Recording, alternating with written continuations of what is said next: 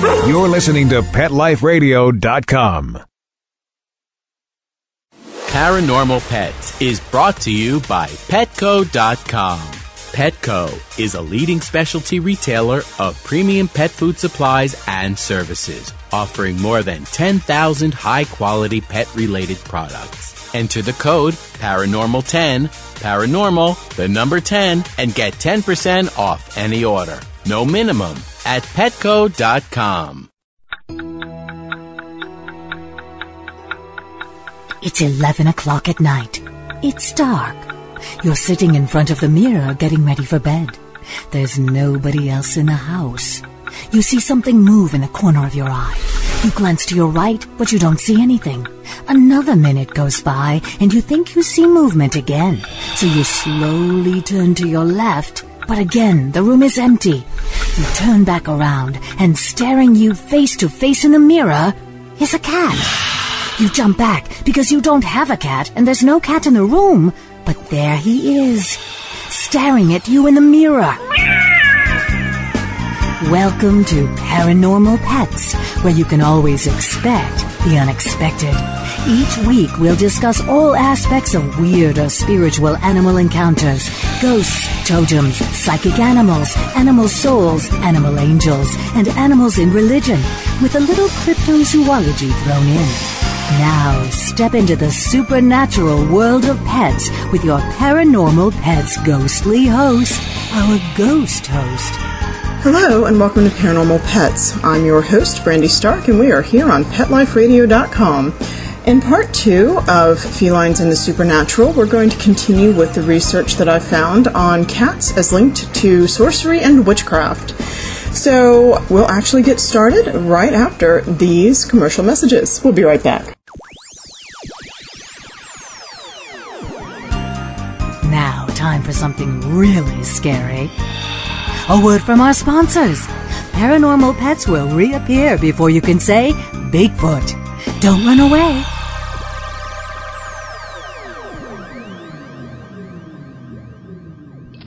Hey boy, how you doing?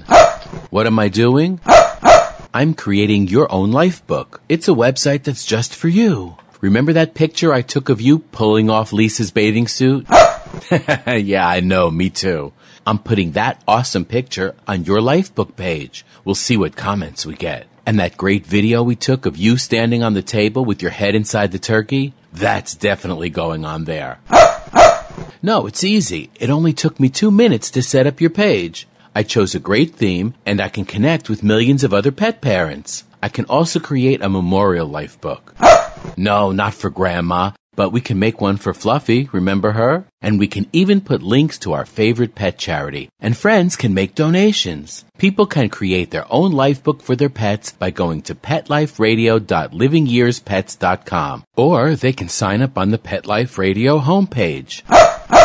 Where's Lisa? She's outside by the pool. Hey, come back here! Create your own life book for your pet. PetLifeRadio.livingyearspets.com.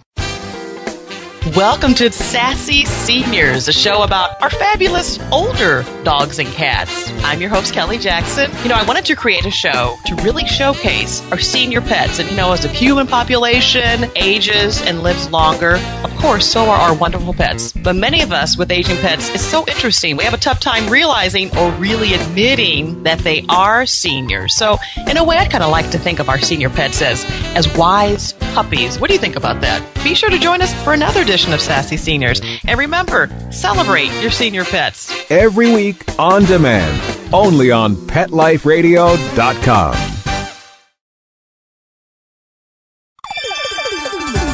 Let's talk pets on PetLifeRadio.com.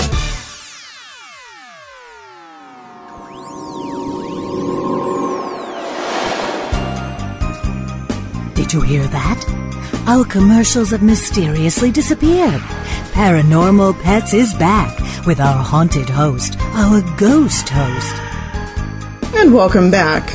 We left off last time talking a little bit about the evolution of the cat through Bastet, Sekhmet, and some of the Egyptian goddesses, all the way up through actually the 1400s. the use of, uh, unfortunately, the Hammer of the Witches when that came out. So we actually go from pagan origins to the strength of the Catholic Church, and during this time, of course, cats shifted from being supernatural entities, goddesses, into uh, something considerably less powerful, or at least less positive in the sense of devil incarnations and familiars for witches. So we'll pick up here. The ideas linking cats to magic, particularly the variety involved with spiritual evil, was greatly enhanced by the publication of The Hammer of the Witches in 1487. The script is attributed to Heinrich Kramer and Jacob Springler, Sprenger, who submitted it to the University of Cologne's Faculty of Theology. It was initially rejected and by 1490 condemned. The use of the printing press and the misbelief that it was endorsed by the Pope from the Catholic Church made it a popular book. The Dominican friars heavily spread the witch hunting craze between the 15th to 17th centuries, which escalated the sale of this book. During the time, the sale of the hammer was only exceeded by that of the Bible. Initially, the Catholic Church denied the use of witchcraft. The purpose of the hammer was to refute this. It was designed to teach church officials how to identify, torture, try, and convict witches. It did endorse the idea that witches were more often women than men. Methods of detection included examining birthmarks, psychiatric disorders, eccentricity, and having pet cats while living alone. Thousands of individuals, primarily women, were executed as a result of this book during the period of the witch trials. Cats were directly addressed in The Hammer with the story of witches in cat form. One described a workman who was chopping wood to burn his house. A large cat appeared and attacked him, he fended it off.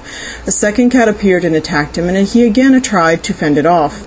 Finally, three giant cats attacked him, and he was only able to drive them away with great effort and a lot of prayer. The explanation for this odd story is that devils had assumed this form. The cats were linked up to women who magically received the blows of the workmen intended for the cats.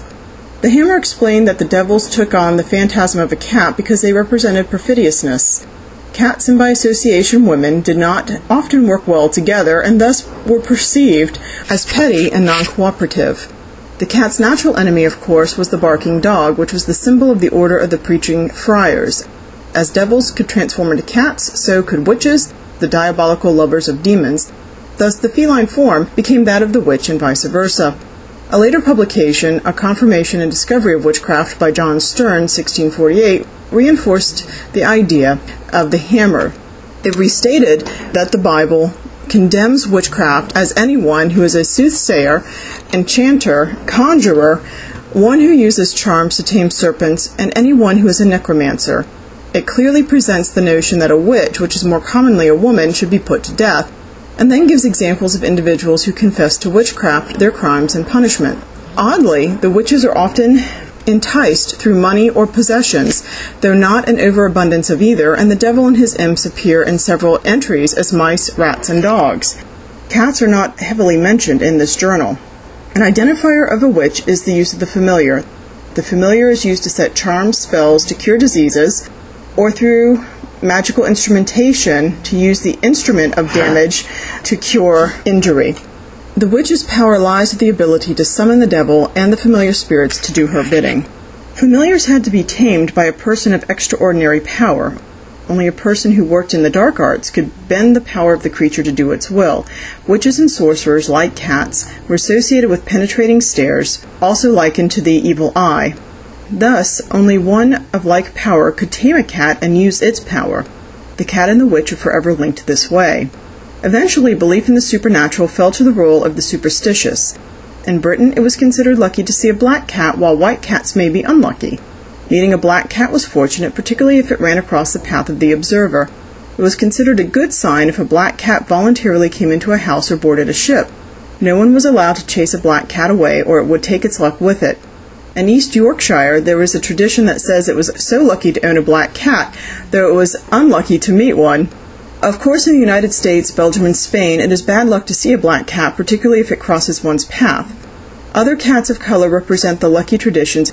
In some countries, the tortoiseshell cat brings luck to owners in Britain, and blue cats do the same in Russia. Cats also remain connected with death long past the Egyptian era. In Britain and other parts of Europe, it was believed that if a cat left a house when there was a sick person inside and could not be coaxed back in, that death was approaching. Cats were also said to desert a house while it housed an unburied corpse. It would return immediately after the funeral. If a cat jumped over a body, it had to be killed at once, as it was a bad omen for the dead person's soul. Cats should not sleep with children, for they will suck the breath and cause them to die. Like Sekhmet before, felines were associated with the supernatural control of the weather. It was said that when cats ran around wildly or clawed at carpets and cushions, individuals should expect windy weather. When a cat washed their ears, rain was coming. If they sat with their backs to a fire, a snowstorm would approach. It was believed that throwing a cat overboard during a voyage would induce terrible sea storms as well. Sneezing from a cat also promised rain, but was considered a good omen. The power of the cat reaches into many other cultures. In some modern indigenous tribes, the cat is linked to the shamanic power. In South America, the yagé plant was used to induce out of body experiences and spiritual experiences. It is also used to divine the cause of illness and effect cures, a process that anthropologists call culture bound syndromes. In these cultures, illness can be cast by sorcerers who utilize witchcraft by summoning spirit darts to attack their enemies. Yage can also be used to divine the future for contacting spirit beings, for flight of the shaman, and to aid in intergroup stability. When a shaman imbues the yage during a drug into his system in order to effect the above cures, he might see brightly colored large snakes, jaguars, ocelots, and other jungle cats, spirits of ancestors and others, or even trees, lakes, and other villages and gardens. They are also said to hear rushing water. They may have bright visual flashes and can even feel descent into darkness. The connection between cats and the supernatural linked to South American people shows some connection to the idea of Egypt and Europe. Again, cats appear to those involved in the liminal state. The Yage pushes the shaman and its users into an altered state of reality. It also connects the living to the dead, especially through the use of the deceased ancestors. Though they are not the only creatures to assist with the removal of sorceries, but are linked to the processes and are accepted as possible outcomes of the Yage ingestion, cats certainly retain a rather prominent place in these societies. Carrying supernatural cats into the now, Puss in Boots. Now, personally, I thought this was one of the more interesting aspects because, uh, quite frankly, Puss in Boots was never one of my very favorite fairy tales. But now I have to rethink my stance on that. So, a more modern day story of the supernatural attributes of cats may be that of Puss in Boots. This fairy tale was likely based on early folk tales of animals assisting their owners. Story features, oftentimes actually features, other helping animals, such as the Sicilian version with the fox as the clever trickster. Uh, and these certainly predated Puss in Boots. There is some evidence that this particular story with the cat as helper was linked to a true personage in the form of Richard Whittington, a mayor of London. He was the youngest son who hit upon fame and fortune during his lifetime, which may have seemed to be supernaturally funded. The initial story appears to be written by Giovanni Francesco Straparola, there we go, who lived between 1480 and 1558. He wrote during the time of the famous pilgrimage stories that later coupled with plague fleeing tales such as the Decameron. This author created his own series of tales compiled into a book called The Pleasurable Nights. It was published in Venice in 1550 and 1555. The book featured a hundred stories told by ten people taking refuge from the plague. Here, it was an old woman who left her possessions to her three sons. The eldest received items related to the trade, bread making, but the last son, Constantine, had the cat. The elder brothers gave the instruments to neighbors who utilized them to make food for them in return. So the brothers gave away their equipment and got food back. Yet they did not share with their youngest brother. He was forced to rely on the aid of the cat, in this story, a female. This version of Puss in Boots is interesting because the cat's supernatural ability is quite evident.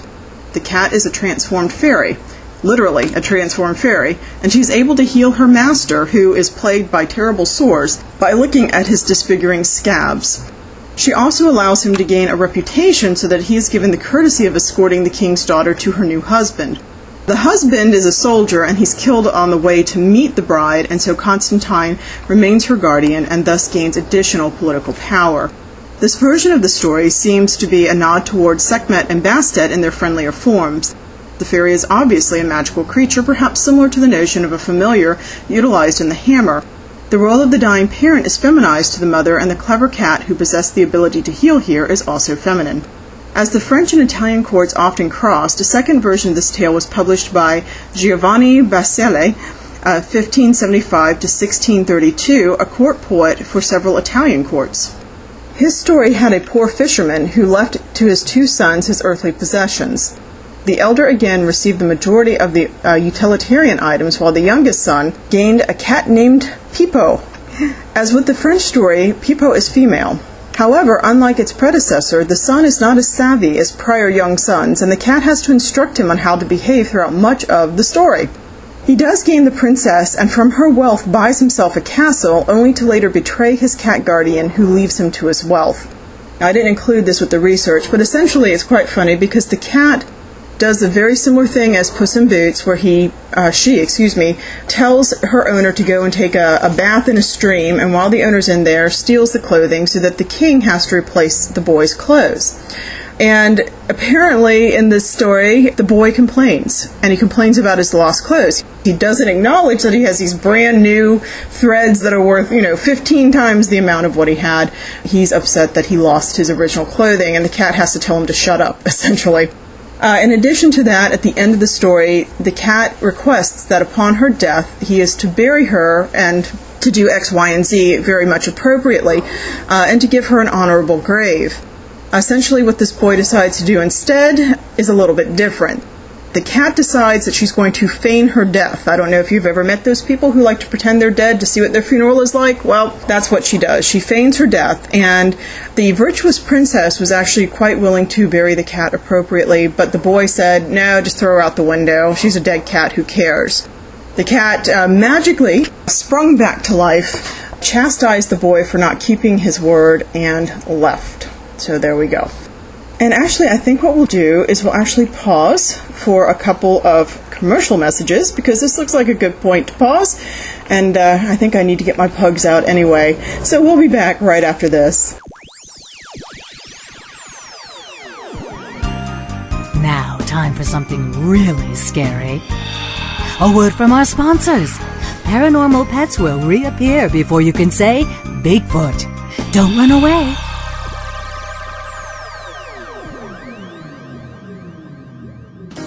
Paranormal Pets is brought to you by 1 800 Pet Meds, America's largest pet pharmacy. 1 800 Pet Meds is your best source for pet medications, vitamins, supplements, and pet supplies. Get great savings, fast service, and free shipping. Go to petmeds.com forward slash paranormal to get 10% off any order and free shipping on orders of $39 or more.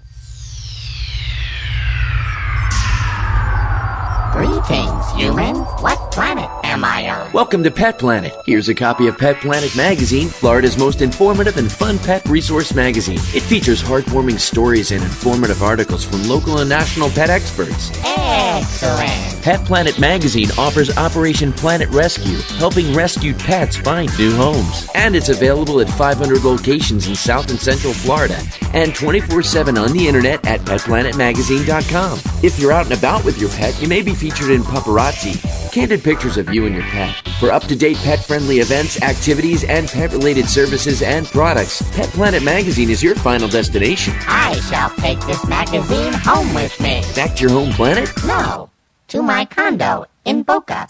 Pet Planet Magazine. Check them out at www.petplanetmagazine.com or 352 394 8578. It's out of this world. Want to know what cats like to eat for breakfast?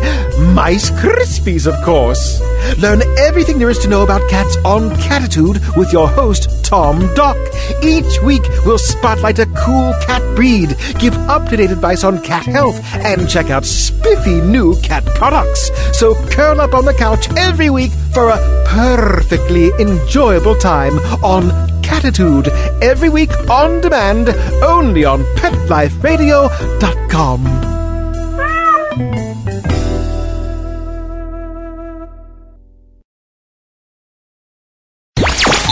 Talk Pets. Let's Talk Pets. On Pet Life Radio. Pet Life Radio. PetLifeRadio.com. Did you hear that?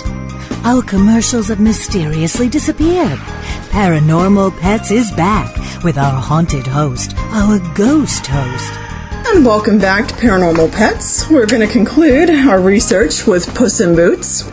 So, uh, we're continuing to discuss the evolution of Puss in Boots as the story as we continue. Uh, eventually, the story arrived in Britain and was shuffled to books for children. Uh, actually, they said that there were a couple of chapbooks and then books for kids, which I think is kind of interesting.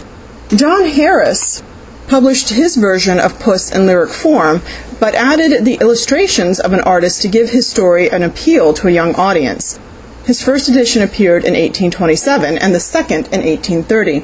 Another version existed through Charles Cruikshank, who disapproved of the inappropriate behaviors displayed in the story.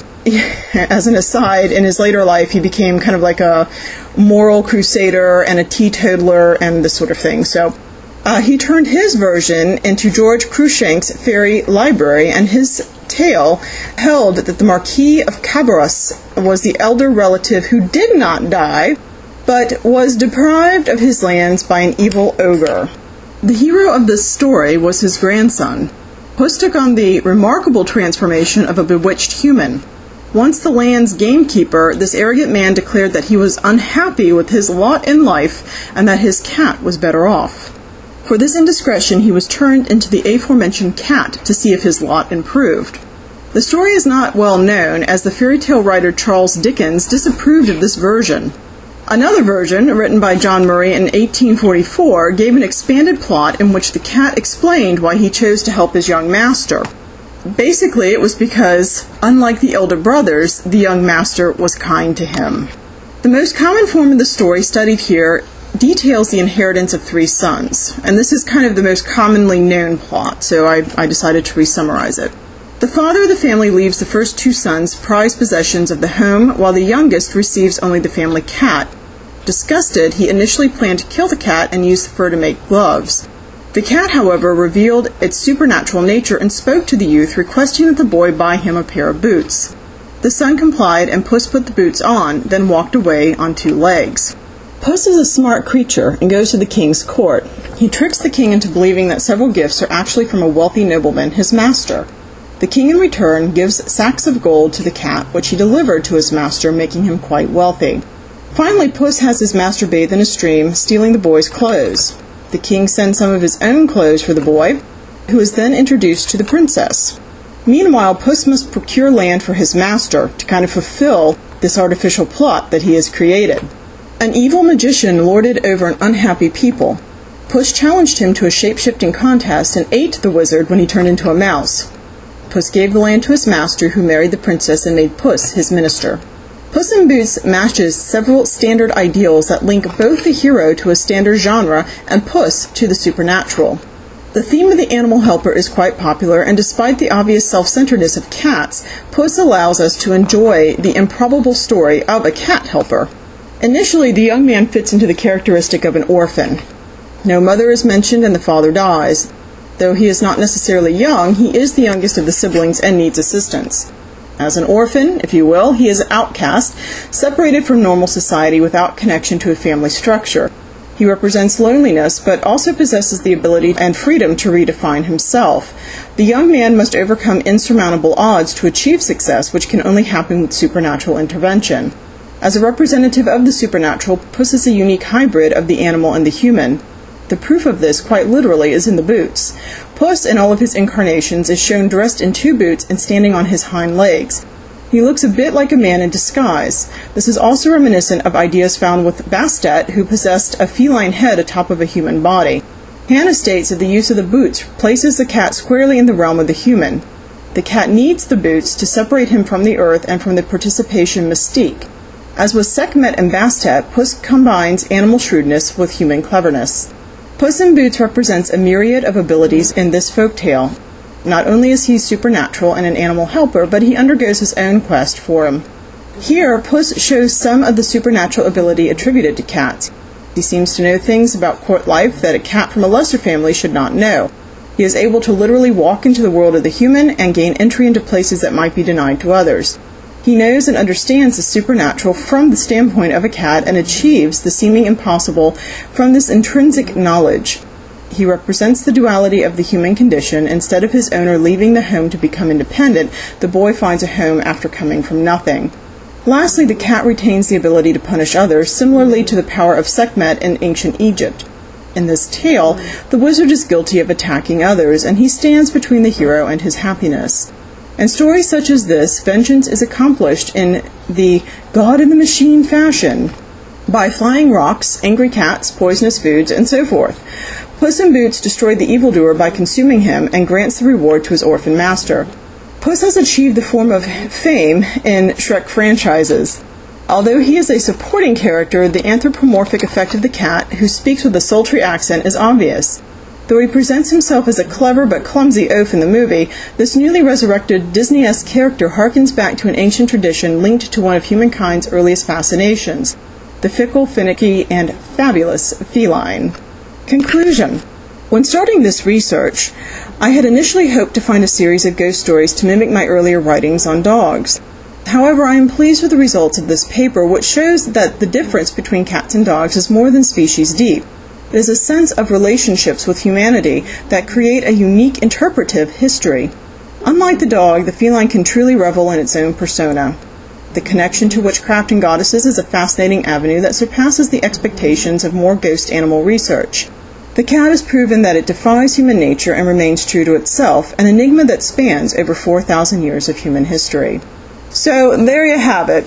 Fortunately, with this reading, I found a couple of uh, errors that I am able to correct, delightfully so. But I have to say, I have a little bit of more respect for our friendly cat, and I'm rather amazed at some of the historical ambiance that this creature grants us. I think that the last thing that I will do for this particular episode is to set the groundwork for future guest, uh, Lori Champion, who's going to come back on, and we're going to talk about the role of birds in the supernatural. It is rather interesting. Uh, birds are certainly uh, one thing that are they're listed in quite a few places as not only supernatural but associating with them and sensing them. So when I was doing my research on cats, I did come across uh, about a one-page section of research uh, that I compiled from various sources that I'm hoping to eventually form into the basis of yet another paper. Right now, it's tentatively titled Birds in the Supernatural, and it deals with the bird cult of ancient Egypt. So here we go. Thoth was the intellectual of the Egyptian gods, and he invented writing, clay wheel use, record keeping, law, and the calendar. He was a scribe, secretary, historian, and mathematician. With his pithy word use, he mastered the aspect of language that granted him mystical powers.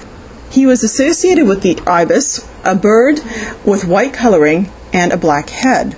He was known as Khumunu as well as Toth. and here he actually had a number of non native sacred animals, including the hare, frog, and baboon, which were also imported for his cultic worship from Ethiopia and the Sudan.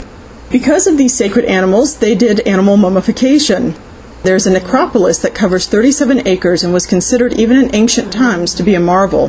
One gallery housed only dead ibises and was actually an open underground town.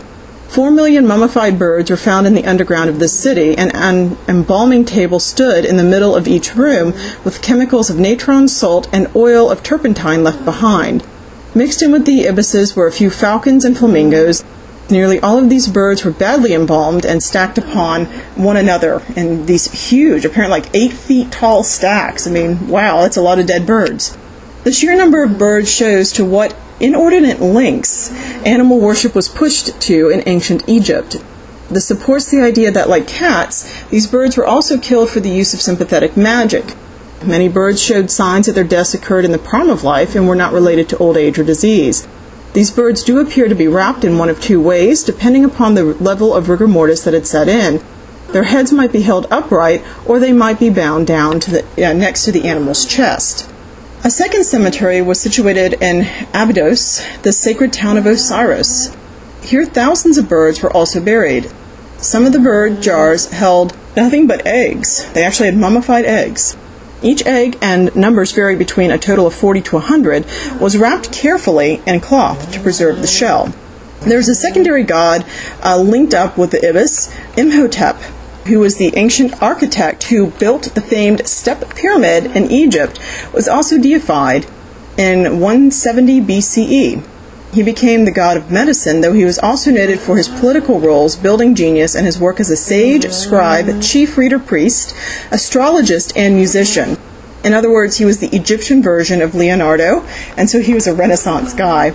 Miracles were dedicated to this god despite the fact that his tomb was never found. 38 different kinds of birds have been found mummified in Egypt. These include buzzards, sparrowhawks, kites, small eagles, and most prized, the falcon. The falcon was the incarnation of Horus, the tutelary god of the monarch, depicted with a falcon head or as the bird itself. So there you go, just a little groundwork for our next episode, hopefully, of Paranormal Pets. If not the next episode, then one of the next, in which, uh, again, Lori Champion will come on and we're going to talk about particularly talking birds and their role with the supernatural. She's gotten some really fascinating ideas out there about if birds can hear ghosts, can they parrot them? And actually, while I'm here, I might as well also say that we do have a call out for bird ghost stories. So if you have a ghost story that involves a bird, please do let us know. Uh, we'd love to hear it. We'd love to start compiling it, and we'd love to be able to use it on the show or for future shows if you are so willing to be interviewed. In the meantime, I will wish all of you a wonderfully haunted time. We are at the end of our episode, as you can hear by the snoring pug in the background. Essentially, always remember, if you will, to please support animal rescue. Pug Rescue of Florida, of course, is one of my personal favorites. We are currently fostering a little a little boy who is seizure prone, but we're working on stabilizing those seizures. Pugs are always absolutely delightful little guys, absolutely worthy of time and attention, which they will return to you tenfold. I also happen to do some rodent rescue. I will say that this summer has been a boom for rodent rescue, particularly as I'm unaffiliated, so it's just me doing this. But I did acquire, I think, um, wow, four or five, maybe six uh, new rats over the summer, which when you're a single person, that's a lot. That doubled my rat population. Also, if you are interested in more stories of the paranormal or you'd like to see websites on shadow animals, paranormal pets, we're trying to compile, heck, you name it, we probably have it somewhere. Paranormal pocket pets, paranormal pugs.